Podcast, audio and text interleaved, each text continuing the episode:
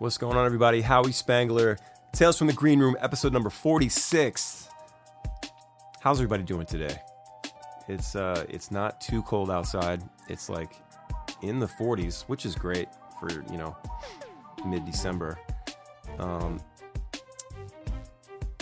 my uh my kids have been like coughing a little bit, you know, like sneezing and coughing and I thought maybe it was like a they were getting sick or something. And it turns out that uh, my son, anyway, he's got like um, he's like allergic to some stuff. Like they call it environmental. So um, I guess like, dust and stuff like that in the air. Um, so which sucks because that shit's everywhere. But uh, so now now Danielle's freaking out and like stripped his bed and like vacuum his room and like his curtains and all this shit. So um, yeah, he was up coughing and stuff late last night, so hoping to get that on lockdown. And I got to find out about cleaning my vents. Talk to my landlord about that, I guess. So we haven't actually. I realized that we haven't had the the air ducts um, cleaned in the, the almost four years that we've been here. So that could be part of it. Um, cool. So there's some personal shit for you. Um, today I've got uh, my friend King Green from Red Gold Green. Uh, had a good conversation. Great dude. Uh, I've never really, I mean, we've talked before, but, um, you know, for like 15, 20 minutes, you know, and like, so it was nice to sit down for, uh, we talked for over an hour just about the, the industry and um, how, how he got started as a, as a, as a rapper, as a kid, and how he met um, uh, Red and Gold, and uh, how they got Dave Grohl to play drums on the first record, and uh, his recent feature on the song called Caterpillar with Eminem and Royce da Five Nine. It was great to hear that story. Many more things, so that was, that was a lot of fun. Um, they have a vlog called The Amazing Vlog on YouTube, so go subscribe to that. And um, he let me know that they've got a ton of music coming out uh, throughout the year, so look forward to that as well. Um, thank you to uh, my my supporters of the of the podcast. It's really it's really rad. Um, thank you for taking the time and I don't know, just helping me pay for admin bills and stuff. Like really, it's like it's taking care of the website and things like that. Uh, if you're interested in supporting the podcast, uh, you can go to talesfromthegreenroom.com and hit the support the podcast button. And it's uh, you can pick a tier. It's 99 cents, 4.99, or 9.99 per month. You can cancel anytime. Um, there's no hard feelings or anything. I just appreciate it. Uh, and if you, if you don't want to, that's fine too. Keep. Li- I just want you to listen to the show. That's all I care about. Seriously. Um, but I just wanted to take a second and thank the people that have have done it already. So it, it, it does mean a lot and it does help. So. Uh, all right, let's get into the episode, man. Episode 46. This is King Green. Here we go.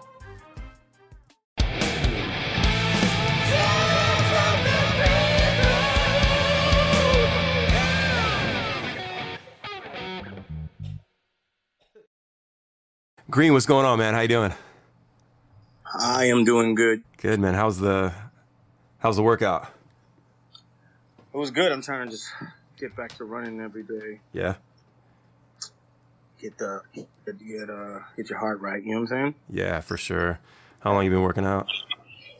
um, in life, Yeah. uh, like forever. I mean, I played uh high school basketball at South Lakes. You know, home of Grant Hill. Like, uh, and then went over to uh, Langley. So I've been like playing basketball my whole life. So, Yeah. and then like we started working out. I started lifting probably around then with my boys and shit. Like outside my boy's house, we'd like actually we'd box, and then um like it'd be like twenty of us. Like uh, after school, we'd all box each other. It'd be like somebody's fight that day. We'd box and we'd lift weights. Fucking Fight Club. Pretty much. That's awesome, man. That's cool. I was I was never the uh, athletic type, um, and uh, never got into like working out or anything like that. Really, like the last couple years, I've been conscious about it and trying to, uh, you know, make a change. But it's just hard for me to get motivated, you know. But when I go to the gym, I feel good, you know, and that's I try to stay on that high. I'm like, ah, I feel great, you know. I just, you know, I hit it two or three times a week, but just, you know, lately I've just been slacking. Yeah, it, it, it's it's hard to like, especially with our type of lives. That like routine. It's like it's like even if you're a routine person, it's like your routine just changes all the time. I'm not a routine person really, right? Yeah. But it's like I could I could I figure it out when I need to get something done. But like when I'm staying somewhere, like I'm here at my mom's for the holidays or whatever, I was gonna go to LA, but I was like, yo, the, actually the tickets were just kind of crazy. So I was gonna stop here and then go to LA and stay out, you know, work and you know live life. But I was like, fuck it, I'm just gonna stay here for the whole month of December and like get a routine in my life real quick. Yeah, yeah, for sure. It's nice because, uh, yeah, I like I like structure too. I'm a fan of structure. Like, I like getting up in the morning, having coffee. I got to get the kids ready for school or whatever. But like, um, you know, then when when that's all done, I can come down here and, and get to work. I tried getting up like uh, right around Thanksgiving. I, I did like that 5:30 a.m. life for a few days, and uh, it was great. It was awesome. Who are you, Mark Wahlberg? Yeah, for real.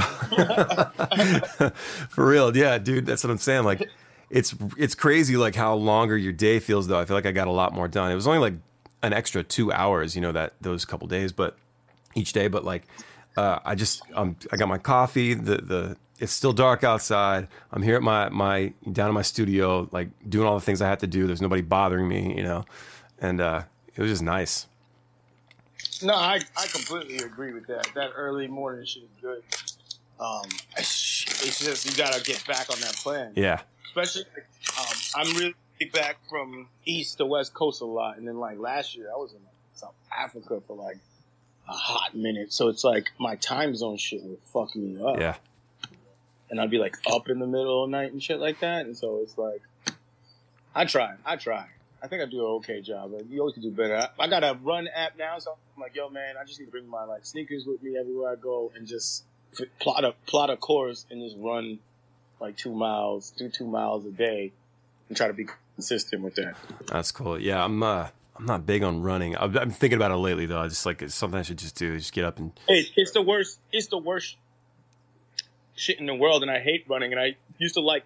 I'm actually when it comes to the structured shit, like my brain works in that way. Like like you were saying, what makes more sense to run is if for me, which is weird, is like if I'm on a track because I know I do this many laps is a mile.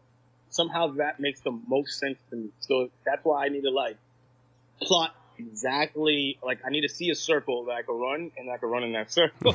Whereas like most people like running and like seeing scenery and shit. It's like nah, nigga, I just need to like run, get it done, get it in, get it out. yeah, that's that's for me. Like I find that like uh morning morning is like the best time for me to do that stuff because I I'll, I'll get up and it's like if I get it up and and get out of the way, get it out of the way. That's like because once I start working, like I'm just stuck here the rest of the day. Yeah, that's all you're gonna do. Yeah, That's all you're gonna do. You're gonna start working, especially if you're working on music. It's like nothing else matters. yeah, exactly. And it's like you know, being a independent artist, it, you're pretty much you're doing everything else as well. Like you're working on promo, you're working on you know what Yeah. other kind of business deals, and you know trying to find other other ways. Uh, Make money. yeah, yeah, all you know, yeah, all the different uh, revenue streams you can, you know, stuff like that. And um, I do like a million things on top of having kids, you know, whole family and all that stuff. And and then now around the holidays, it's just got even worse. you know, so it's just me me getting to the gym right now is just like not fucking happening. the last thing on the list. Yeah, yeah. I want to do it. I just, I just can't make myself do it. I wish, I wish it was like I've asked people before, like, like what is it that keeps you motivated? You know, like what do you? I feel like I don't have that part of my brain that makes me want to go do that. Like, what makes me want to uh, come down here and write a song or, or like make a beat or something? Right? What is it about that? Why, why can't I app- apply that to you know going to the gym for an hour and lifting some weights or whatever? You know? Well, you you already married with kids, so the women ain't gonna be the motivation. yeah. So true. I try to like- I try to look good for her though, you know. it's like, yo, man. Um, but uh, yeah, yeah, it's it's definitely the motivation. But how? So I mean, yeah, being an independent artist, like, how? I mean, I'm figuring you're kind of like me, and you do like everything in the world. But like, you got you do the band thing, you got podcasts, you you're um. I mean, you obviously write and produce, right? Yeah. Give me more. You're a pluralist. Let me get all your plurals, man. dude. Let's flex. Oh my god. Um, okay, I do. Uh, I like draw. Like I design, you know, t-shirts, uh, stickers, whatever. I'll, I'll, I'll, you know, take commission. Like I'll design tattoos for people. Like you know, just stuff like that. Um, it's all. It's mostly on the creative. You know. So do you do all the artwork on your like the drawings on your cover? No, not all of it. Um, the the album art, I've kind of like, um, I like to leave that to like really good artists. We like we've grown and come to know like a lot of really dope artists, and um, I like to like leave that to them because they're they're gonna like give it two hundred percent and they're gonna crush it. And uh, you know, we picked them for a reason. We love their style or whatever. But like, um, I know like I don't like being on a deadline. Is when it comes to like drawing, drawing like. I just don't like being on deadlines, and uh, so like I'll draw for myself, and I'll be like, "Oh, this could be a cool T-shirt or whatever," you know. Like, um, I know when I go to sit down to draw, like I always have this in my mind, like this could be probably something on a T-shirt or a sticker later, but it's it doesn't necessarily, it's not necessarily, it doesn't feel like the band's making me do this right now, so we can make a T-shirt out of it or whatever. Or even when, Yeah, yeah, when yeah. people hire me to do it too, it's like there's that whole like like fuck i gotta make sure it's right. It's gotta be really good and like i give my all this pressure and stuff. Um you know. So i like to leave it to the really really great artists and we've gotten some really good stuff out of it. That's dope. Yeah, yeah, your your artwork is dope uh, on the album covers and stuff like that. Those shits are really dope. for sure. What's uh what's going on with your record? Like so you guys i know you guys did like a it was a it was a kickstarter or indiegogo or something like that We did a pledge. the pledge music that's what it was Yeah, yeah, and and fuck them seriously, but oh yeah it wasn't a good wasn't a good experience. oh that sucks what, what, what Yeah, was yeah. uh we don't have to get into it, not gonna whatever. get into it. or we can get into I'm gonna whatever you want. it, but it is what it is. But um, and even the fans who like supported would, could even attest to some of their the issues. But uh, either way, with that, um,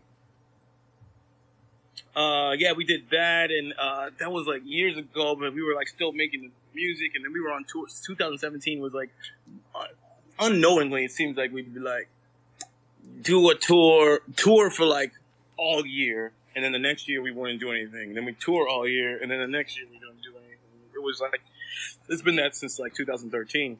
So 2017 was the on year, and now this next year is about to be an on year where we like fucking tour all year, whatever like that. But we're trying to change it and make sure we tour all the time, really, Yeah. and kind of structure it. But uh, um, uh, yeah. So we were touring, so we kind of held us back on the music, and we didn't know exactly what we want to do up until this point. Like we made the the, the record, but they we we actually made like three records. Made three records. Right. Yeah, up to this point, still finishing it off, right? Three records. We want to put out a lot of music, Right. um, which we haven't really even told. It's not like we're, we're announcing. Oh, you anything heard it yet, here, so folks. it's You heard it here first. world Tales from the premiere, green room. premiere. But uh, but uh, yeah. So so it's like we released it now. So all the pledge people have the LP3 album. They have the vinyl and stuff like that. We sold it at our DC show and all that type of stuff. But we're still planning out what music we want to put out and how we want to come out next year in the new year. Yeah. So Andre sent me sent me the record uh long time ago. Like it was still like in the mixing phase, I think. And um so so when you when you say you gave it to the pledgers, like it, it, do only the pledgers have it right now, or is, or is it on Spotify and stuff? Definitely not on Spotify. Wow. Nope. Okay. Okay. Yeah, because someone someone asked uh, the question I, I kind of put out there on the Instagram, like, "Hey, if you have any questions for me, for him, uh, let me know."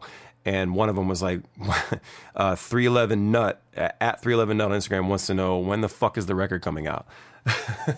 well, if you didn't buy it already, you don't have it. well, there you go. There you go. 311 nut. There's your answer. Yeah, it's like because it's like it's a art, it's an artistic thing, as well as um yeah, it's really just an art. It's like a freedom of art expression and an, an art thing. It's like what do we actually want to do and how we want to come out and what how we want to represent ourselves. So we're thinking about it, but we have the we have the record. We have more than enough more than enough music and it's like what exactly is what we're trying to say. Yeah. So Well, that's I mean that's great. You got a lot of stuff in the can. Um, that's how I wanted to do it. I, I was I wanted to do two records this year, um, but it just didn't work out. And I didn't. We didn't tell the fans that because I didn't want to promise anything that we couldn't deliver on. So, um, it, exactly, you can't. yeah, yeah. This and this this industry, man, this business, like nothing is guaranteed, and um, so I just knew that like what, I got to a point where it's like, all right, this other one isn't kind of isn't really coming together, so we're just going to focus on the one, you know. Um, and I, I think that's the first time I've actually mentioned that in you know in the public space. Um, yeah. A lot of lot of premieres going on right now. Premiere, premiere, premiere. Beer. Beer. We like to say we like to say Oh, but- beer. We go beer, beer, beer, beer.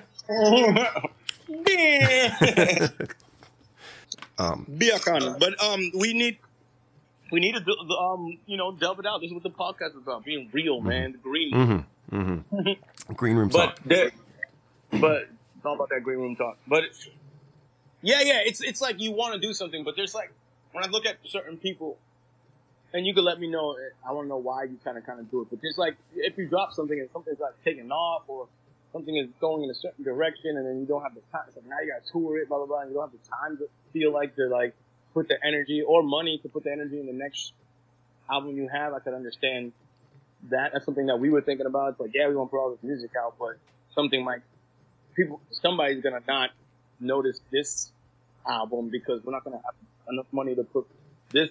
You know, you know, you're not gonna put enough time or money to put into this album, blah blah blah blah. Right. And put on. That's where um, you kind of try to figure out. But at the same time, if you make a lot of music, I feel like nowadays, if you make a lot of music, you should put out a lot of music. Yeah, yeah. Not to a certain to a certain degree. I feel like that's a that's a thing, but we'll we'll see. Whatever happens, happens. Yeah, I, I, I, I think that's great. I mean, it's a great problem to have when you've, oh, we've got all this music laying around. You know, it's better than like, I can't write anything. You know, like, oh, I got, I got one song. You know, it's nice to have like thirty songs laying around or whatever. Um, yeah, I think like when it comes to releasing music, um, and and releasing it in like volume, I think there should be some sort of like a I don't know, like a cutoff because you know, I- like I think the, the the hardest of the hardcore fans would like love you to just dump all your music at once. You know, just li- give it, just give me, give me, give me. They love it. You know, um, but I think from like as when it comes to like the business side of it and sort of like keeping the band, it's like Game of Thrones, right? What are they on? Like they got like five seasons or six seasons. I don't watch the show, but like they got like five or six seasons. What? You don't watch Game of Thrones? I no, dude, I don't. I've never, I've never seen. I've seen a part of an episode. I know. I just, I'm not on the train, I, and I don't. You need, I'm not. Re- you need to get on the train. I don't fuck with fantasy shit, right? I hated Lord of the Rings. I don't fuck with that shit. And then I and dragons and bullshit like that. I saw one episode. I was like, this shit's bullshit. Why are you watching this? and I fell asleep. And I wake up and it's on episode two. And then I'm kind of getting into it. Episode three, I'm like, okay, what's gonna happen? And, and then like the shit started getting crazy. and then I'm a super fan of that. yeah, you're just like winter is coming. yeah, I, uh, I just, I'm not ready to like, um, like get emotionally attached to characters, and I know that so many people die on that show. I'm just not ready to like give myself to this show right now at this point in my life. Um, but what I what I mean was like they've figured out that like okay we're gonna we're gonna film the the last season and we're gonna wait like two fucking years to put it out you know? So it's like they keep that they keep the the longevity they keep it going because like they're still gonna be promoting the shit way after the the things in the can you know? And they figured out a way to stretch this so much over five or six seasons over like fucking eight years or something like that you know? Um, and uh, it, I think music should be the same. I don't think you should wait necessarily wait two years to put out a record, but um, in fact, I think personally, I think a record cycle is done after nine months. Like I would love to just put another one out like nine or ten months later, you know. Um, but I think giving yourself time to kind of if either you're going to do like singles every month or every every quarter or something like that, um, you know, a full record every you know year and a half or something like that. I think it's just a way to kind of keep the buzz going and um, not blow your wad, you know. Completely, but like you said, and it depends. Like a record cycle is nine months. I agree with that. On the, when you count the tour and you know what I'm saying, all stuff like Unless that. you got a huge budget to keep it going. Like if you got a hundred grand of marketing money to keep it going, I could see how your record cycle could, could last, you know, a year and a half. But I feel like many people just sort of the, the, it just tapers off after about nine months. No, I agree with you. I'm thinking like it's even shorter when you have less money. Yeah, yeah, yeah. And si- So singles, like- forget it. You know, th- singles are gone a week later. You know. a single's done. Yeah, the like it's old song a month, Mhm. a month. hmm It's old song for people, and it's like, and what gets traction on a single. It's also the thing is there's no rules to this shit, which is great nowadays, Yeah. right? Um, hold on, I have to text somebody. I'll wait. Okay. um. Well, uh, so yeah, yeah. There's no rules to this, this shit. So it's like, like what's his name? Uh, Phoenix. Because there's always like a driver that could take your song like a year to seven years later. Like Phoenix dropped that song. I think was it the Lisztomania song? What was that? 2009, 10, 11 or something like that. Okay. And then, like last year, it got this big like placement in a commercial, and now Phoenix is like this hot indie band, Right. like like they weren't already. Yeah, like they hadn't like, they're they hadn't been doing it for years. like they haven't been doing it for years. So I'm saying it's like that, and they didn't put out any music. It's like it's an album from like years ago. Like uh, yeah, like Lisztomania, like it's it's in the hundred million stream category where it wasn't before. You know. That's what's crazy is like you just never know what's going to happen. Like you you could put out a song right now and it doesn't do shit for, you know, years and suddenly somebody finds it, puts it in a goddamn, you know, Gillette commercial and the band is popping It's a off, thing. you know? It, it becomes It's a thing. exactly. And and that's That's it's not so much like a it's not a super common tale, but I've heard that a lot. I really have heard that a lot. But for me, that's like that's like almost like luck or like um, serendipity. Like somebody just happens to be you cross paths with with the right person at the right time. You know, um, you just well. it's so weird. it is it, it for that type of situation it's luck and at at the same time it's um intent too Sure. like you got you got like a band like imagine dragons we all know imagine dragons Right. right, and you got you got imagine dragons which great band great act and some people like um i guess i'm gonna, I'm gonna just use the word purist criticize imagine dragons because they don't have like a distinct sound to them right that's some one criticism I hear about them or whatever. But Imagine Dragons, they're like they they started off sounding a certain way, and when they got like their deal and kind of went through through that route, what they were were doing is making songs that were made to you know get placements and sings. Right. You know what I'm Right. saying? So with that type of mentality and intent, they have two. They have both aspects of you know what I'm saying. They're touring the world and people love them in, all, across the the world and, and play like uh, thinking they're doing arenas. Um, can play arenas, but they're also you know making money off of music. One at a time when people weren't making that much money, and now in this age of streaming, and you can get sings and you can tour. This is like return to the golden age of music that's about to happen this next year, which happened last year. You know what I'm saying? Yeah, yeah. No, those guys, those guys really, uh, really took off after. I think they, it was Alex da Kid. They met met Yeah. that dude, and everything changed because they were like a, they were like a cover band in Vegas, I believe, like doing you know those three or four hour bar LA. sets. What's that? I think they had like a residency in LA from what my boy told. me. Okay. And they were like basically like a killer's had a killer's sound or something like that. Okay. Yeah, yeah, yeah. But I don't know. But they might have been a cover band before that. I'm talking about too. So I don't I don't know their whole history. But yeah, I'm saying like their situation and they come out with some good songs and they're I think they're a great great act and their whole model and you know what I'm saying like I'm super motivated by everybody's like work. Like I'm just like very much not a hater. Mhm. But um I mean there's definitely a whole bunch of music that I don't like, but I listen to it all. Right. Yeah, yeah. No, you can't. I don't think there's. If you're gonna sit there and waste time, you know, just hating on everything. It's like just work on your own shit, you know. It's like Yeah, put your put your energy on your exactly. Otherwise, you're not. You're just spinning your wheels, and you're not. There's no production on on your side, you know. straight up. Yeah. Don't hate how someone else got famous and you didn't. You know, just fucking work work your ass off to make it make it happen for yourself. You know. Yeah, I, lo- I, I love seeing people win because especially in winning different ways and like how they get to win and how they break. It's like to me that's in in not not it's inspirational and it just makes me happy. It's like I know what you did. I know how hard you worked and it and it makes me happy for you. You know what I'm saying? Yeah. That's just like my attitude on everything. Like anytime I see somebody winning or working, it's like yo keep working. That's good work. Or like you know what I'm saying? That's just me. But Yeah, yeah, that uh, same. When when I see like, um, you know, I would be lying to say that like I wouldn't be like, like I wouldn't be bummed out. Like, okay, so like, I've been working hard for. I, this band is going to be 24 years old next summer, July 2019, right? So, so like, we've been working hard for a long time. This is all I've ever wanted since I was a kid, and like.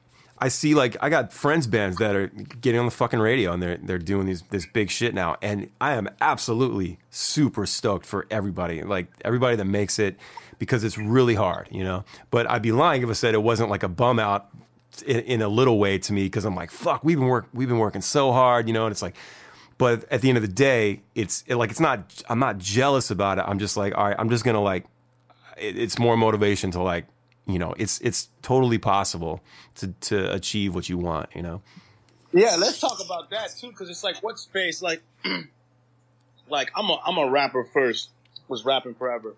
There's so many rapper friends that I that I know and people that we know who went from nothing in front of me. I'm talking about in the span of like a couple years, were literally this guy that I saw somewhere, and now they're like millionaires. wow So it's like to me that's a I see that kind of move. Um, it's kind of inspir it's inspirational and it's not so much. It's never really a bummer for me, but it kind of just makes me see like, okay, I how how do I need to move? You know what I'm trying to say? yeah It's like what what do I kind of need to do to if if I want that? If if I want that, then I need to like figure out how to kind of get that versus if that you know if that made me feel some sort of way. And I, you see artists and people go from zero. To, I've seen so many artists go from zero to nothing like in front of my face. From our area, from from uh, friends of, of friends. Um, I seen my like my cousin who who like last time I saw him, which was which was dope, and I went out to um, L.A. and I saw him. He actually manages Bryson uh, Tiller, and I saw him, and he said some dope shit to me that I didn't even know. But he was like, "Yeah, when you were you were always making music, and I came by your house, and that kind of inspired me to kind of get into music." And he's like, now like on some exec type shit, management shit, you know, like high up there, which is crazy. And it's like if you want, that's why I see these things. I see people kind of win, and I'm like, okay, if you want that, you kind of gotta go out and get it. You know what I'm trying you got to put yourself on the path Yeah, yeah. yeah that's uh you got to kind of figure out what it is you want and then take Go get yeah, it. go fucking get it it's right there it's Go right get it. there it's just that it's just that simple. It's like, what do you want? Go get it. And that's kind of where, um, what kind of put certain. That's another part of just whether it was industry industry stuff, management stuff, label stuff that tied us up, but also knowing what we wanted to get. Because we, because at a certain point when you start, you kind of know what you want. And you have like these little goals, and after you achieve that goal, if you don't set another goal, you're just gonna be like going after what other people have set for you, or you're just aimlessly walking around. yeah you got to know what you want. You got to have you have it figured out um you know. I i don't want like i don't want people like, like management or, or agents or whatever like they're they're supposed to be there to like help you get to where you want to go like your vision right and Yeah, and, yeah. and there are i mean there's plenty of artists that have just kind of just said okay well that's cool so i guess i'm going to do that because that's going to you know and and um you know back in the 90s you call them a sellout but i think today it's it's it's a little bit different um but uh, for me I, I i know what i want Yeah, selling out is the goal nowadays. yeah yeah it's it's so funny how that changed. Yeah, it's it's funny. It's like I think I, I kind of went over this uh, on an earlier episode of the podcast, but like about selling out, like the term sell out. I don't like the term sell out because, especially these days, I feel like a lot of artists work really hard, but um, the way like pay works now with music and stuff because of streaming services and things like that. I do believe that's going to get better. It's going to take some time because labels are still freaking out and they're still trying to make all that money. Um, the artist kind of gets screwed on on the money side still, but uh, um, I feel like Well, you shouldn't be on the label. what's that? Artists shouldn't be on on No. labels. That's kind of the reality No. of it. I think I think if you're going to be on a label, an indie label is the best way to go. Don't fuck with the majors because man, I was just watching, dude, I was just watching um, a documentary with 30 Seconds to Mars on YouTube. Uh, I think it's I think it's called Artifact or something like that. Um, starts with an A. Anyway, The one where they made no money, dude right? and they're still not making money at least this was a few years ago that when it came out but insane like they were 2.7 million in debt and they'd they'd put out like two records at that point. point and you know you see them they're on the radio they're out there crushing they're they're selling tickets you know um, They're making money on touring, and they're making money. They're just not making money from the sales. Yeah, well, they, but they still owe their label this money. And then, and then what happened was they, they, uh, they went to go tell them because there was some clause that happened, some some shift, and there was like a loophole in their contract, like, oh, well, we want to, we want to uh, terminate the deal or whatever it was, and the label turned around and sued them for 30, 30 million dollars. Um, and they went through this whole like it was like a, a year of like uh, lawsuits Legal shit. yeah, it just it, shit is crazy to me. And they ended up re-signing with them at the end because they ended up, I guess they got a deal that was more in their favor or whatever. But that kind of shit just gives me like anxiety, you know. And uh, I think an indie label can be really good for bands. Like we we have a label, Right Coast Records. Um, it could be good for bands if um, if the goals are the same and like we're not out to like Is that your record company? yeah, yeah, that's that's that's Yeah, yeah. yeah. So the the band uh, co-owns it, but um, so like What? Who? Who else you, you got? Because I remember you. Did you have somebody on there? Oh yeah, we got Bumpin' Uglies and uh, Resonated on there. Yeah, yeah, yeah. Yeah, um, Bumper Nuggets. yeah, both great bands. Everybody should go check them out. They're really good. Great dudes. Yeah. Um, but uh, so like, what our thing was like, I'd always wanted to like help bands and put out bands if I could, and our thing was like, we want to help bands that are also working very hard, like we worked hard and are still working hard. Um, and we'll do the best we can. And you know, so we don't have a ton of money to throw down, but you know, if you're a really small band, you know, and we, and we have take a liking to you, and we see that you're out there hustling really hard, like you don't need a label, you know, that's where, you know, that's where we can help each other, you know, and we just want to help spread the word and things like that. With big labels, man, it's like they just want to take a piece of everything, dude. Like it's insane. Completely. Forever. It's made for a certain type of. Here's what I'll let, let you know. It's made for a certain type of artist. It's not. Nothing is an end all, be all. This is the way you should do it. My thing is, if you do everything yourself, and you c- created a, a uh, revenue stream for yourself, unless something, whatever entity or partnership you get into, is able to increase that revenue to the point that whatever they're taking out of it, you're not worried about it. You know what I'm trying to Yeah. say? Then that's the um difference. So like when you're an artist, like any of these solo rappers or something like that, and you you just you've got something popping on YouTube and it's got like you know and, and everyone's fucking with it and you got like a few million views on it and stuff like that like that. You don't jump into a deal right away like that because you haven't even established yourself. But a lot of times it's that someone throws that someone's throwing you sixty thousand dollars for a deal and saying like, "Yo, we'll give you sixty thousand dollars a deal," and they you don't have anything. You're a kid or you're broke. You're like, "I'm gonna take the sixty thousand dollars." You know what I'm saying? Yeah. Yeah. That's what what usually happens. But you gotta kind of bet on yourself. My thing is like, you got that two million view song on your own, right? Right. Or whatever got them interested in you on your own. Keep doing that and develop that. Yeah, it's really, it's really, it's all marketing, man. It's all marketing these days. You could just as easily hire like a good marketing firm to work with you. You have your own label, and get the right marketing person or team behind you and just expand on what you've already built. That's all you need. You don't have to fucking go give away all of your shit in a 360 deal. All the labels do is go pay the same marketing firms that you could pay on your own. Yeah, yeah, and then they just they just rape you in the costs. Exactly. Because they like, oh, this is a major label, so the marketing firm pays those, um, ask for way more money than they do ask you m- marketing firm. It's like you get freaking twenty thousand dollars, you'll be good.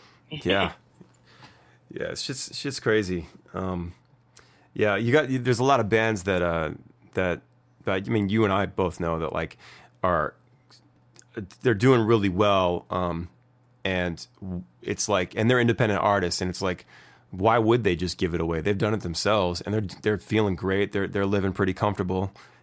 You know why would they just give it give it away um to some label that that had nothing to do with it? That's why most of the bands in that um the um like well I don't even know what you the, the like uh American reggae type scene. yeah They're more there's more independent bands than not. yeah and they're all doing very well with their like structures and insular like communities and stuff like that. And that just um, makes a lot of sense. But if you get to a certain point, and it's like you gotta also have records. Like the only thing that you do need in a major label for technically, unless you have money, because money solves everything. Obviously, No, of course. Just we start there. Yeah. Money solves everything. but um, when it comes to like marketing, because like you said, all this is nowadays is marketing. Or that's all it was ever. But um, um, only thing that a label is good for is that radio connect yeah and then have the radio budget. So if you're like a big band or you're doing pretty well and you actually make radio songs that would work on the radio in, in this in these times, then that makes sense. yeah that would Or you do it yourself. Yeah, that would be the only reason that I'd I'd ever want to look at a major if the if the opportunity came up, and it came up a lot in the in the early 2000s for us. We got approached by several different major labels, um, and that was when the industry was already starting to change. But um, it's it's really I just want your resources, you know, that's all I want. But but then you know they they know that and they'll turn around and they'll just take all your shit and they'll suddenly you you owe them millions of dollars you know like you're the artist you know but somehow you're the one getting fucked over and it's just and that that's that tale's been told over and over for you know decades and decades Yeah. But I know some people who are on um, majors doing okay for themselves at the same time. That's why I said it's about you knowing the business and knowing your business. yeah yeah you got to stay on top of your money you got to know what's going in what's going out who's you know who who has their hands in it things like that and um you got to play it close to the chest in certain scenes. Like a band, and like bands are like for, for the last few years have almost been like an archaic like idea when it comes to like the mainstream um um music, and I think there's going to be a very shift. It's going to be different types of bands because the same type of bands are never on top, right? Like it never happens that way. Some type of a band that makes a certain type of music is going to always be, you know what I'm saying? It's you know it's it's it's funk, soul, rock, pop. You know what I'm Yeah. saying? It's like everything goes in um waves or whatever. But I do see the, the the necessity or the need from people who really want live instruments. Yeah, I, Um, I to me, man, I love like, I love. I mean, just see, I don't know, seeing a dope drummer and like hear, feeling the bass, the the kick drum in your chest, and like somebody that can shred on guitar, and like seeing a great singer, like I don't know, just something about a live band, like live music, and like Yeah. when uh the way you guys do it, Red Gold Green is like, I I think it's a, a the perfect blend. I mean, you're you're a fucking great rapper, and then you've got you got so much uh, steez on stage too. It's just like you know, you, a lot of energy and just um, you, your cadence and everything, and like, and then the band, it, everything. I don't know, just the live band combined with that, to me is just is great. What uh, when did you guys actually kind of? When was the first time you guys got together? Like, how did that all happen? Um, we're all from the same area. Went to the same high school at different times, and like I didn't really know Gold like that. But then a friend of ours, we were looking for someone to sing on a song that we were making. Like Like I said, I grew up like rapping, making mixtapes, selling mixtapes to friends, and going to rap battles and like in, in DC and shit like that. When I was like 17, in a different DC, and I was doing that. I was doing that type of shit, and then um, started. Uh, I started staying home more and making music for my for myself and making beats for myself because you know I don't want to pay for beats and looking for people for beats. Like at that time, people were selling beats for like three hundred bucks. Yeah. Shit was crazy because not everybody could make beats that were of quality. So I started figuring out how to try to do it myself because you know software started coming around that time. Yeah. And I'm listening to different music. NERD and Incubus really turned me into alternative fans. Oh, Like nice. like an alternative alternative fan in general. So I started listening to those two albums so much, and it kind of just made me branch out into all of the albums. Like, no, like Nirvana was the, and uh, Smells Like Teen Spirit like back when it dropped, and I was like ten. I like loved that song or whatever, but that type of stuff made me um. But not until I was like 17, 18 is when I really was like, no, this is like my shit. You know what I'm saying? Yeah. Um, so you, you know there'll be one song here and there, but you know it's like it's novelty. The same way I feel like people how um uh people got into hip hop. Like hip hop's number one right now, but people used to like novelty hip hop songs before it was um mainstream or whatever like that. Mhm. Um. Uh, white people is what I'm really, really saying. white people is what I'm saying. It's not just people, white people. Because black people always been. But I'm saying like that's how it became a thing there. That's the same thing with um, me. So I was looking for like uh, someone to sing on a song that was like more rock, and that's how I found Gold. And through a friend, and then we started making. He had beats, and then we started making music. Blah blah blah. blah. And at first we were we, were- he he was like, "Yeah, let's go. Dude. We got um, I booked this a show." And I was like, uh, he booked us a show. Like, what rappers don't, at this, this is a new thing for a rapper to play a show before he's famous. Before, uh, you, bands would play shows and then get famous. Rappers get famous and then start playing shows. That's interesting. Like, that was, that's how it was until, uh, Wiz Khalifa in 2000, like, uh, nine. Really? Never. Li- literally, Wiz Khalifa is has Wiz Khalifa needs to be like commended, and people need to really give him. He was the innovator. like I mean, there's, there's Tech N9ne, there's Tech, there's Tech N9ne too. My bad. Tech N9ne was was a was before Wiz Khalifa, and he like did that, and he was like doing the ICP thing, and he built his own empire because he was doing it since like the '90s and Korea. So I'm gonna give it to Tech N9ne, but I'm talking about the way that these kids do it now and how people were doing it with touring. Wiz Khalifa was the one. Like he created his fan base online and then went and toured it. So he the, the connection between online and touring was like him. Rostrum Records, that was him. So that's how Mac Miller got popping too. And uh so we was like I was like, okay, we're gonna do a show. It's like, how are we gonna do the show? And it's like we went and did the show, no instruments, but there was like instruments in it. And after we did the show, I was like, yo, man, we need a band. It's like we can't do this. It's like I was like, we need to do a band. Gold left and started a different band at that time, and so and I was like, yo, we need to do live instruments. And I was getting more into rock and this Afropunk scene that was happening at the time. We actually played Afropunk, like one of the first ones. And uh, so I'm like, so it was just me, Blue, and Red in this in the band, and we uh um and we all played instruments. Blue's a drummer, Red and me, and I played bass, and he and Red played guitar. So I was rapping while playing the bass. Damn. Oh, and then I, and then straight up and singing, rapping while I played the bass, and and then I'd like go to play the drums, and then Blue would have a verse. Like we were like the craziest three piece band ever. Like So just mixing it up. no- Just mixing it up or whatever like that, and then Gold came back to the to the band, and we were doing the same stuff, just mixing things around and just having fun, rehearsing every single day, and and just real punk attitudes because I feel like that's where it comes from, where it's like you just pick up the instruments and you figure it out. You know what I'm saying? That's what we Yeah. did. I didn't No like, lessons. Fuck lessons. no lessons, just picked it up instrument out. So I'm figuring it out, and then Blue leaves the band, and then that's when Out Red Gold Green goes on. But we put in work in the area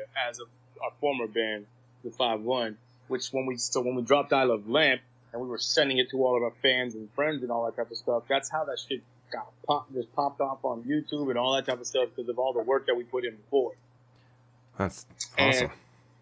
And then in three days, that shit blew. Got like in three days, they had like a hundred some thousand views in like 2011, and Damn, really? every single la- label in the world hit hit us up the next morning. It, I and I was I had no real place to stay. Basement, and I woke up to my phone with bunch of emails. Single label like on the planet Earth. Yeah. That shit was crazy. Damn, dude. That shit was really crazy because and I and I realized at that time uh, well, when we did it, what they were trying to trying to snatch up things that were getting popping off the internet early because they missed out on like uh, uh like the odd futures and the Lil Bs, people that did not want to sign these like major deals and stuff like that. Mhm. So and, and and these bands that didn't want to go to major deals or whatever that were popping on the internet first. So they were going after things early to try to like trap them into deals. Yeah. And that's really what happened was. So what did happen? Uh, well, I mean, yeah, we went, we went for the deal. I mean, like I said, I'm, I'm, we're, we're all like, yo, this is, this is what we've been wanting, right? Like, this is what we Yeah. want. And we put out that song, try, just being, we were just loving the music that was being made at that time. Just always love alternative and indie music and, and rap. So we're like, yo, put them together. And we just thought this was like cool to us, Mhm. right? But it was also like a pop song because we have so it's like they wanted that shit, so we were like, yeah, let's fucking do this shit. Let's get this on a deal. Let's get popping. Let's be on the radio. Let's, like, you know what I'm trying to say? yeah. And, um, and um, so we signed the deal and freaking ended up working with Grohl because of whoever we dealt with. Um, we signed the guy who we signed the deal with. He was the owner of Sound City at that time. Grohl was doing the Sound City movie. He just emailed Grohl saying, "Hey, we got this new band. You want to drum on it? They're from your area." And, he, and Grohl was like, "Sure, let's check it out, whatever." And when we were recording, he like, so he's only really supposed to record on that one song. And after that one song, he's like, "Y'all got any more songs? These these are dope." And then we kept That's amazing, dude. giving him songs, and then he did like he like seven songs in a day, and then he was like he was like, "Yo, man, I gotta go on tour. We got some shows or whatever like that, but I want to come back. You got and finish this whole record with y'all." I was like, "Uh, yeah." so I did like freaking. I think he did like yeah, he did a whole bunch, and we still got, and then we did some other songs with him, and so that you know that's another thing. But uh, That's a dream So- situation for a, a guy like me and like you know all my homies like all in bands and stuff. You know. Yeah, that's the that's it was a dream situation for me. Yeah. I got I, I got into actual Foo Fighters on that uh Best of You album. yeah. That's when I actually got in on it. I always knew my hero because of fucking Varsity. Like I said, the, the big songs or the songs that like move the needle. Like I always knew the songs, but didn't get into like the album. So my hero was my shit when it came out. I was like, this come on, you hear the beginning drums on that a fucking great shit. fucking song. Yeah. Yeah, so I was like, so that shit was my shit. And watching Varsity Blues and shit like that, I was like, yo, this is my shit. And then, um, and then, uh, yeah, so like 2002, I think is when best, the best of you shit. Oh no, all my life I've been looking for something. Yeah. Yeah. Yeah. And Pretender, like ever since then, I'm, like fucking with them. And that's when they were just getting like to the huge, huge, hugeness that they are now, Yeah. right? And, um, we're building that up, and then, um, yeah, that dude, that dude is just amazing, and it, it, it's just, it, and to this day, it's just like he has no need to be like friends with us. Like there's someone at that stature, someone in that place, like that's different. I don't know, you you know what I'm talking about. That's different. Like we're in the music industry, you have fans, you have you have friends, whatever like that, like that. People who are at that level are in a different space completely. Yeah. They're living a different life. They have different opportunities and different schedule. You know what I'm saying? Beyond their personal life. And to this day, if he's in the area, he still will hit us up. Wow. Like, to this day, he's just a good dude and he doesn't owe us anything. Just the most amazing. Like, when people talk about the nicest person, he has friends from back in the day, from his former bands, that he still, like, I'm talking about, wait, I'm talking about punk bands. I'm talking about, he's like, Scream and shit like that, and there's other bands, and he's still cool with all these like people. You know what I'm saying? When they're in town and, and when he's in town having the show, still invites them to the show and backstage, all that type of shit. So it's it's just like that's an uncanny amount of uh uh uh being just he's genuine. Like, yeah, yeah, that crazy, that's. I was- crazy genuine. yeah, I was trying to look for that word too. Yeah, genuine. He's Yeah, yeah. I was trying to, but, but I was trying to like, I was like genuosity. genu- But- genuosity. His genuosity was genuosity was trying to say. No, but yeah, yeah. That's that dude. That dude is uh, outstanding, and um, the the best term that I can say is like the he's a real nigga, like straight up, the realest nigga on the planet, like straight up. There's no, there's no, there's nothing better than um, seeing that in somebody, and then knowing how you kind of need to operate within these these realms. Because the everybody who I meet who's super successful at that point is the nicest person in uh, like in the room. Usually, yeah, yeah. people who might be successful. Then I meet other people who are successful or they be popping like now. You know what I'm saying? And then they're a little arrogant, stuff like that. But the people who have that longevity, they're usually the nicest person in the room. Seems to be the guy Same that with- goes the extra mile. you yeah, know? he's not just gonna kind of do what it just enough or whatever. He's he always kind of goes. understand. Yeah, understanding where how it must be in your shoes. You know what I'm saying? That's kind of where where uh it lies. So it's like to anybody who listens to this podcast, and you understand that Dave Grohl is the nicest, most genuine person in in the music industry that I've met, and probably that period. That's great. Other than Ph- Pharrell's exactly the same thing. That's what I'm saying. There's the people who are in that space. Pharrell's exactly the same thing. For real. Uh, like I met Eminem and worked with Eminem, right? Um, for my solo sh- shit. Everybody go stream that. Dude, Obviously, that But, song um, is so fucking good. yeah, that song was super fire. Like I heard the beat and I had the like chorus. I like the words for the chorus in my head, and I just like wrote to the song, and then we went went in the booth and started um, recording it and shit. this shit was great. Just being So in Detroit and working on shit. So you did you did that in Detroit? Yeah, yeah, yeah, yeah. That's where Royce. I mean, them they they're they're Detroit till they die. Those two. Yeah, yeah. I knew I knew he still lived there. Eminem. I didn't know uh, Royce. Um, you know, a lot of those guys moved to L.A. or New York or whatever. You know. Straight up, yeah. But Royce, I asked him. He was like, he did move one time, but he moved back because he was like about that life. Yeah, but even I didn't, I didn't um have a, a deep conversation with M. Probably like a ten minute. Just hello, how you doing? And like you from Detroit and all that type of stuff. Chit chat. chit chat or whatever like that, but still just nice dude. You know what I'm Yeah. saying? That's a different thing. Like he's a different type of uh, famous too. That's like a different type of fame. Yeah, he's. I heard he's like the he's very um elusive. He's like the seclu- secluded. Like he he doesn't really go out and do stuff, and he, you don't ever hear about him like out in public and uh, anything like that. I know he's like sober now too, but um, if you, even for the longest time, you, you never really heard about him out doing stuff. Nah, Seems to be very private. Definitely, def, def, definitely, definitely that. And it's like when you're basically, you know what I'm saying? There's like what people in that like space with that like infamy type of space is like there's there's like Justin Bieber, Kanye, and Eminem. Right.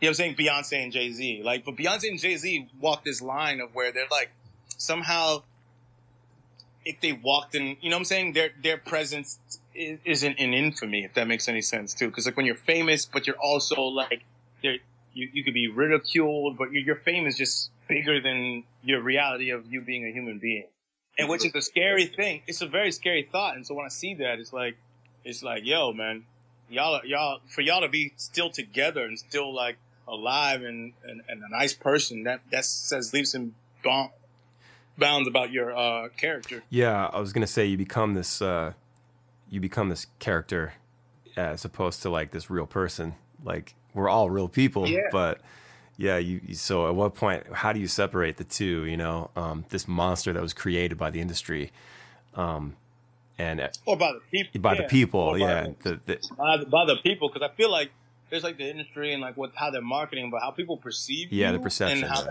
goes through through that's what kind of goes down and that's what i'm saying yeah you become like a character but your actual character makes proves if you're is how you survive in that in that space and all the people that I've met in that space are are thriving so it's it's it's it's uh, kind of great to see It is nice to hear. It is nice to hear when uh, somebody that fucking famous, you know, that that doesn't have to be nice, that, that they just are, you know, um, even if they're not the type to go out of their way or anything like that. Just them being nice or having a cool conversation and not feeling yeah like, having a cool conversation is yeah w- without feeling like it's a jerk like all the stories i hear about michael jordan is that he's an asshole like to anybody and everyone oh wow, I never met him, but it makes me not want to like meet him. You know Yeah. what I'm saying?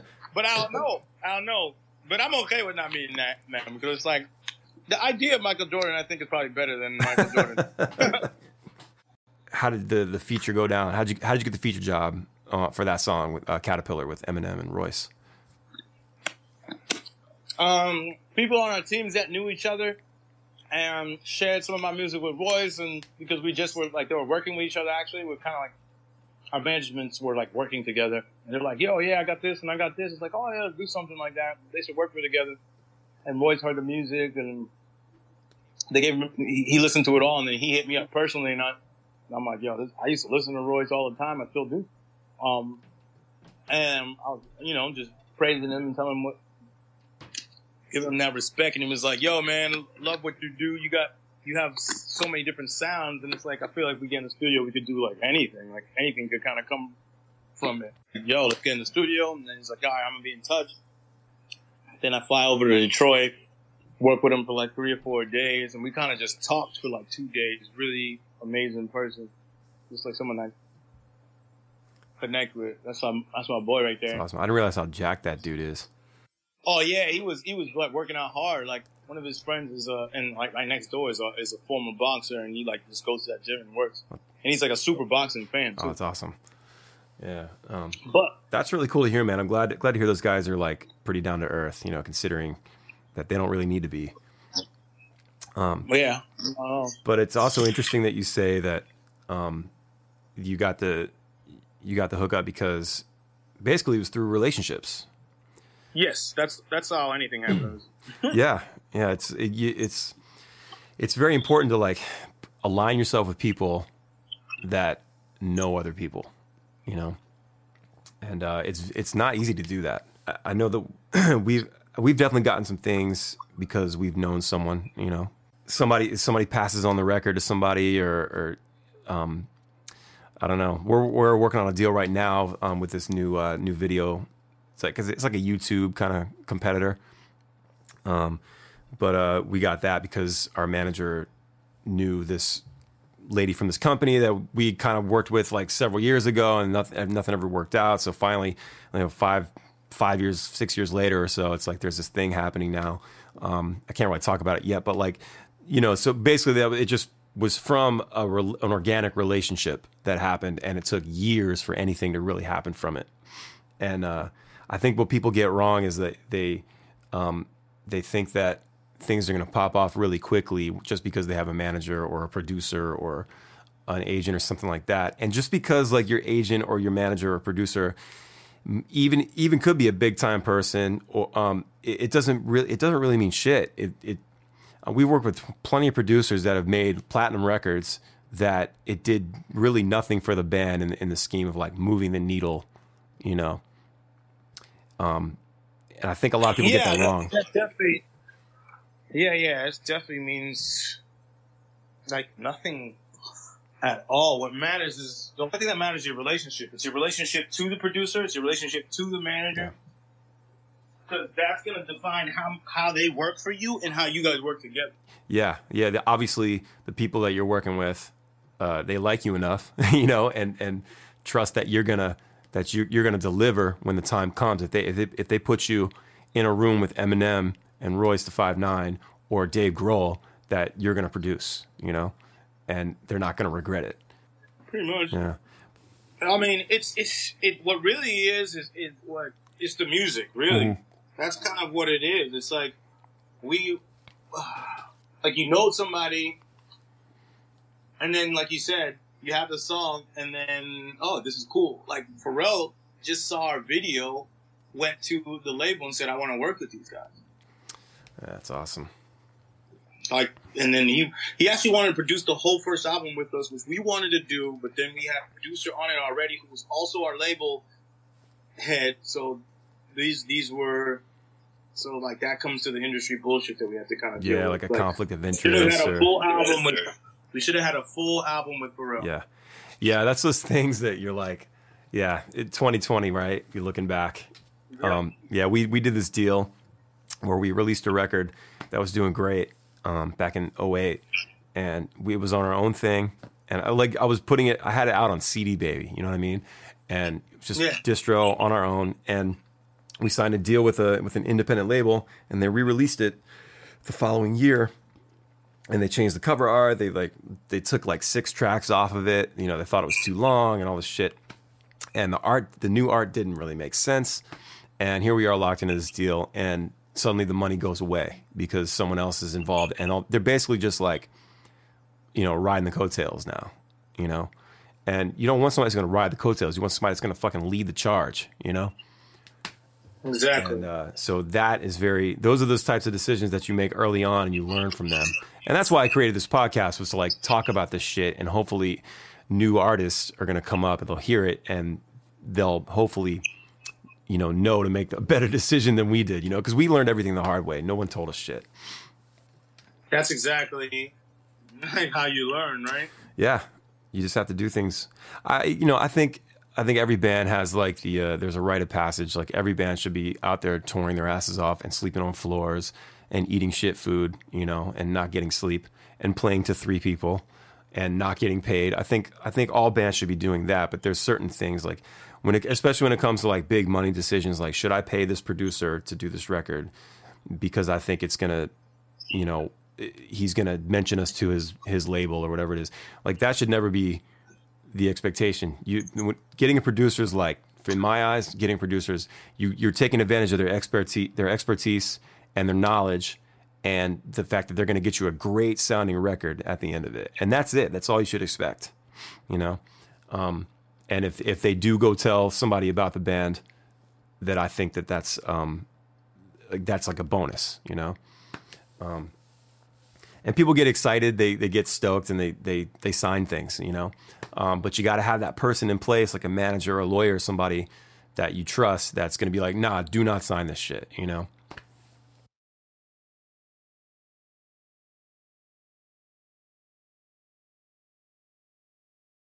So uh are you guys doing 311 cruise this year So yeah, yeah, yeah. We're doing 311 uh, cruise. This is like our third time in a in a row. It's kind of like a free vacation, kind of.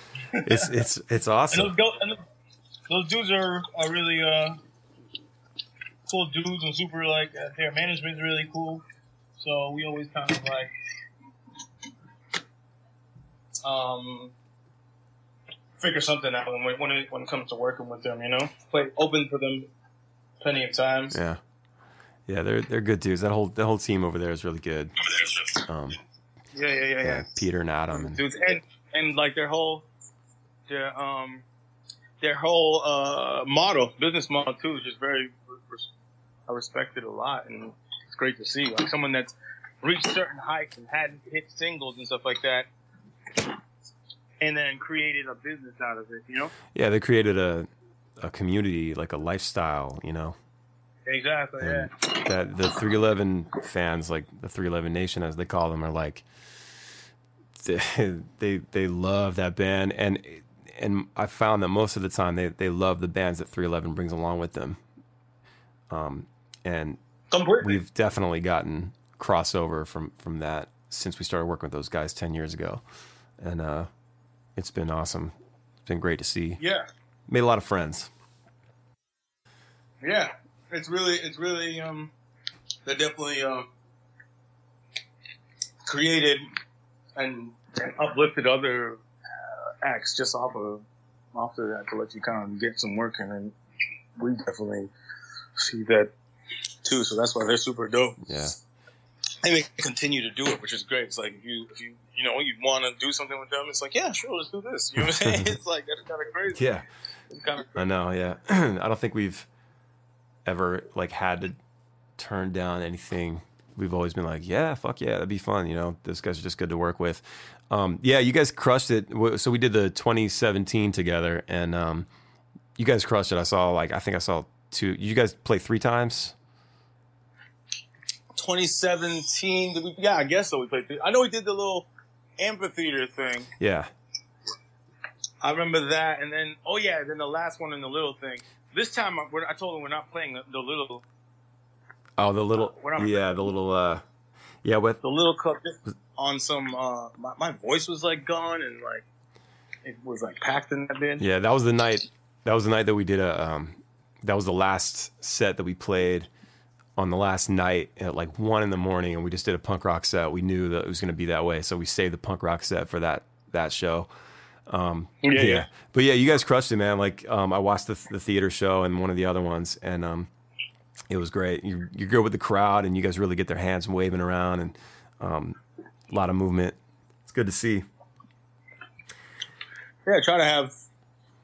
It's, it's, it's about having fun, right? It's Yeah. like and and experience and connection. So the real everything we really do is based on feeling, right? And anytime we kind of go off of that, that's when I feel like it's. uh That's when the truth kind of goes away, and that's when that's when you, certain things won't, aren't going to come out, or or or. Uh, you're not gonna get the results you want. I think that's that's just my own belief. It's just like if you're not, it's not based on a certain feeling, then it's like because music is feeling. Then it's like, why are you doing it? Yeah, yeah, it's so true. I, I can't perform without without feeling. Like when I'm performing, it's just it's just na- natural. So it's like I'm never like. Anytime I'm thinking about something else, that's when I like forget a word. yeah, same here.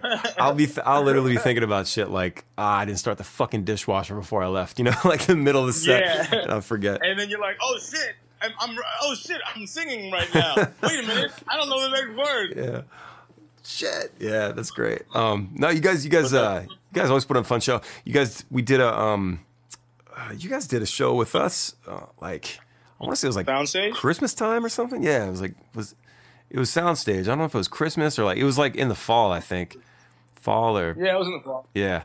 But uh, yeah, you guys, That was dope shit. you guys killed that too. It was awesome. Yeah, yeah, yeah. That was definitely a dope show. We gotta do something like again that again. Or I'm trying to do like I don't know how, but I wanted like all like bands that we're cool with, friends with, and shit, and like do something in each each other's city and make it like this like a grand like concert series type of thing. But I also want to do something where it's like where it's like um, both bands on, on a stage at the same time. I don't know how that's gonna happen, but I just want like that to me is like the coolest. Shit. That's shit. called a brodeo. A brodeo, yeah. I want to do a brodeo. I want that brodeo, but but obviously you have like that's so much planning, so much work. But it's like those things are. I think that's always super dope as a show. I think fans love that. We we try to do that with um, a lot of the bands that we tour with. Um, like it's fun to do a cover, and then you have, you know, all the bands on the tour join you on stage for whatever. I mean, we'll, you know, usually it's whoever's headlining the sh- the show. You know, that's the the drummer, and then like I'll give my guitar to somebody, or like you know, and, and we've got Tambo and Shaker and and you know whatever else and uh, we just go crazy. We we did um we did some tours years ago. This band called the B Foundation out of uh, Los Angeles, and we toured those guys so much. And we did we used to do uh, Beastie Boys, Fight for Your Right, and um, Nirvana's Territorial Pissing. Was like we'd do them back to back, and uh, that would be like the last thing of the night. Everyone would come on stage, and it was just this shit show. Everybody's wasted. And we all would take our shirts off and shit. And most of us had no place taking our shirts off, but it was like a thing. Um, so yeah, that's always fun. I think fans love that. yeah, that shit is dope. We did that with um the Expendables. Yeah, We were uh, like they'd have the last song, and then everyone would kind of go up. On some. That tour was super fucking long. Wow, they do this. I don't know. I think they're not doing it this year, but they've been doing like this winter tour. Oh, the Winter Blackout. where Yeah, we're doing it with they them. They break it up to part. That's just crazy. Yeah, they- are you doing that They tour? kill. Yeah, we're doing it. They're doing it starting uh, February. All right, how long is It's, it? uh, I think it's it's like five or six weeks. Yeah, that's shorter. yeah, because uh, you guys, maybe I, I'm trying to think. All I know, I felt like like like those guys are like you know, like are like we're like all family members now. yeah. I just know every single one of them. It, it was it was just a long uh, time because we were like on and off, and then we did the cruise, and then all that type of stuff. Yeah, I mean, maybe somehow we intertwine somewhere. Yeah. Because we'll be out in February twentieth, then go into the cruise. Um, we're playing a bunch of shows at May Day, and then we'll go into um some other thing. I'll have to look at that and see if we're gonna cross over. I like to see if I know our friends are out. Like I'll, I'll see if there's any crossover. And sometimes it happens. Sometimes like you'll be in the same city, you know, and we'll like everybody will hook it up with the tickets, and everybody will be hanging out. It's fun. Um, Yeah. uh, so I had a few questions from uh, from Instagram. If you wouldn't mind a- answering a few of these. For sure. Um, let me see. Uh, okay. Dippy the lad wants to know uh, any plans on a solo LP. Very much so. Very much so. Sometime this year. That's the plan. Right on. That's cool. Is it um is it strictly hip hop or are you mixing it up or what? Yeah, I'm a. It's it's um it's a rap it's a rap album, but it's like I guess I'm mixing up because I'm in general I mix it up, but it's definitely more. It's like a rapper's album because what is a rapper nowadays? Anyways, they you know they sing, they rap, they do whatever. It's just like a solo album. That's cool. Just keep it like So like, kind of you know? alternative, maybe. Uh, um, it's not. It, there's no rock in it in any way. Right. So that's the one thing that's not in there. Whereas like our band is very much a, indie rock or alternative rock influence in, in from perspective, but in the solo album, I would say there's no rock. The influences probably come from more of like Caribbean and world music outside of hip hop, but it's very much a hip hop album. I can't wait to hear that, dude. Yeah, yeah, I'm gonna drop that joint. That shit should be uh Right on. Um, okay, let's see. Uh, Boo Gen three eleven wants to know why you picked green. Why I picked green. Green is my favorite color. So this thing happened supernaturally between us and all our group of friends where this color nicknames came. We're talking about like when we're I don't know, like nineteen or something like that. So it's like uh and red was red, blue was blue, and I was like, I'm green. It's just like your your favorite color. It's when you ask a especially like if you ask a kid, if you ask a kid what their favorite color is, they're gonna tell you in like one second flat. They know what their favorite color is. You know what your favorite things are. So that's why it's green. Nice. I, I I like just- that. Yeah. Yeah, I kind of figured. Kind of figured. I was never actually sure myself. Um, I thought it was like, okay, well, I'm gonna be red, so you guys got to be something, you know. Nah, it was like red's favorite color was red is all life. Blue's favorite color was blue is all life. Green is my favorite color. That's great. Forever. So, so it's like And gold's not yellow; he's gold. he's go- and exactly that. That's why he or he would just be yellow, I guess, if if if he, he wanted to be gold because that's how, you know, his uh, golds how they represent it in like for the Romanian national team, like they call that color gold, even though in fact, yeah, that makes sense when you reference when you reference sports like that. Yeah, for sure. Um, no, the, the, I mean, obviously, the name Red Gold Green I think is a great band name, and it's cool how it worked out. Um, let's see. okay, uh, Stupid Head Seven Ten wants to know what's the one thing you've learned about life on the road that makes home life easier. life on the road that makes home life easier. Yeah, I guess it. I guess you take things for granted when you're at home, as opposed to being on the road. Um, I guess I guess that could be said. Uh, the, the idea of what uh, standards, the idea of like a standard of living, I guess, could it's expanded to like many different standards of living. so where you can be comfortable anywhere. So when you're at home, just having you know, I don't know, man. I feel like. I don't know if I took anything from out there to bring in here because I've already had the same perspective my whole life. Yeah. yeah. I guess for me, it's like, if I was going to answer the question, it'd be something similar, but like, yeah, it's like your home is like your castle, and you go, you really got to lower the bar when you go out, Out, you yeah. know? And uh, you, which is like, and you're okay with it because like that's what I do. I go out and I freaking sleep in a hotel and I freaking eat this type of stuff on the road. It's like, even though you try to still be eat pretty good, like we try to all wake up early and eat breakfast together and make sure we got some food. That's good. Get a little family yeah. breakfast. That's nice. Yeah, that's kind of what, kind of how we make our moves. Okay. Um. Uh. MTM310 wants to know any plans to work with the Dirty Heads in the future. I dig the rap on Medusa Live. Yeah, you killed that shit, by the way. Yeah, um, something, maybe something. Uh, we, we, we had some records that we were talking about, so nice. That's all I'll say. That's cool, man. But um, another another great band, great dudes. Yeah, for sure. Those guys are great.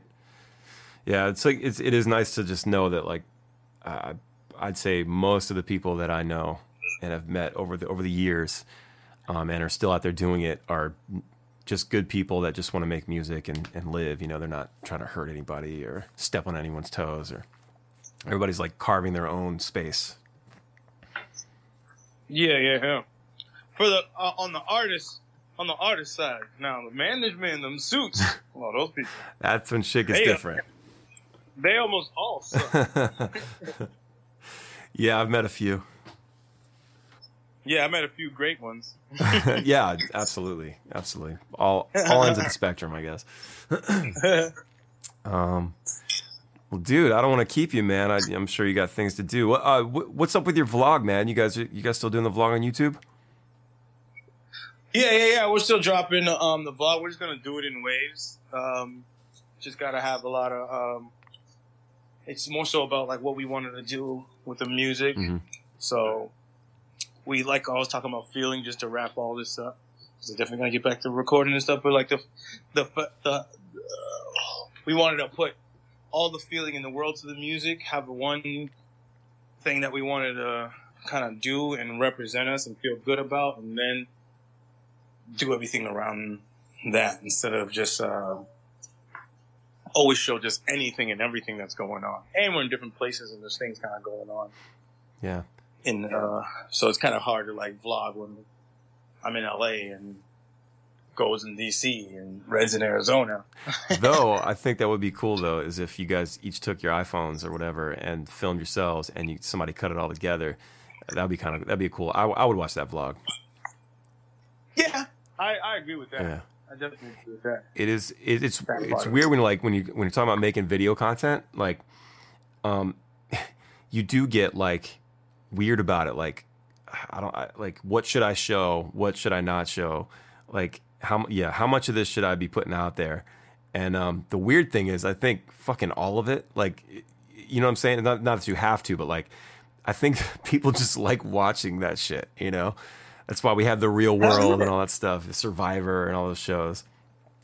People people love watching it, and they love anything that's consistent. Yeah, that's um, that's the truth, but it's still about like kind of like ex- execute, ex- execute. Number one, you got to be able to execute it, and two, you got to um, understand what you're kind of putting out and, mm-hmm.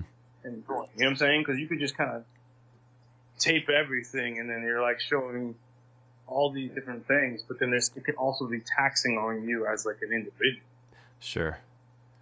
Yeah. So it's. It's like sometimes it's like, no, I just want to sit here in my boxes and, and fucking play FIFA, and not and it not be and it not be taped. Yeah. Or I want to play it and I want to put it on Twitch and make a video about it and talk shit. Or you know what I'm saying? Yeah. Or I want to watch movies. Or I want to like stream and talk about how I think the movie Interstellar sucks to the world. Yeah, dude, it's it's uh it's all to you and what you want to put out there. Yeah, yeah. So it's like I'm very much uh as as of you, I was like I was before the internet, so it's like I'm a I I fuck with uh I, I just only see it as a tool, so it's like it can't ever really like affect me for real. Mm-hmm. Yeah. yeah, I get what you're saying. well, um, dude, thanks so much for uh for calling in. Oh no, no, man. Been talking about this You do this fucking show, man. You gotta do it again. I gotta be there in person one day. Yeah. Do a video. I know. I'm I'm hoping to expand and uh, like be able to actually have people over to to talk that way and have some coffee or whatever. Yeah. Um, We gotta do something like yeah, that. yeah, we've been talking about it for a while, so I'm glad it glad it worked out today. Um, yeah, so I'm stoked to hear new music coming out at some point. You guys got like a million songs ready to put out, so that's good to hear. Um, and then everybody should check out the vlog on YouTube. It's just Red Gold Green vlog, right? Uh, it's called the Amazing, the amazing Vlog. vlog. That's more, right. That's right. It's more amazing than any other The vlog. so it's the vlog. amazing vlog. That's awesome, man. But it's the amazing vlog, and it's on YouTube. Red Gold Green. Sick. But yeah, Yeah. All right. Cool. Uh, so it's and it's uh it's Ki- is it King X Green on uh, Instagram? King X Green on Instagram and Red Gold Green on Instagram. R D G L D G R N. King X Green, but King Green on Spotify and Red Gold Green on Spotify because that's what you need to do. Everybody Stream. has got to go listen to that fucking song Caterpillar. That shit is so tight. I loved it from the first listen, man. You killed it. That's dope. That's dope. All right, my man. Well, I'll talk to you soon, and uh, let's uh, let's try to try to hang out in the future a lot sooner than later. yeah, for sure. All right, brother. Talk to you soon. All right, dope. Later.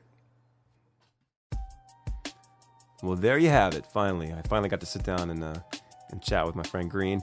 Uh, great dude. Um, yeah, he's a very interesting guy for sure. Um, it's nice to hear about his whole uh, his come up and, and everything. And uh, those guys seriously put on a great show, Red Gold Green. Um, so make sure you get out and see those guys sometime soon.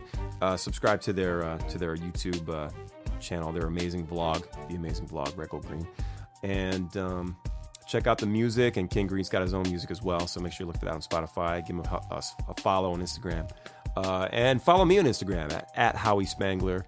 Uh, you can go to howiespangler.com, check out stuff there. I've got the Twitter, all the typical bullshit. Um, thank you so much for tuning in. Uh, this has been Tales from the Green Room, episode number 46 with King Green. Uh, looking forward to getting to episode 50 very soon.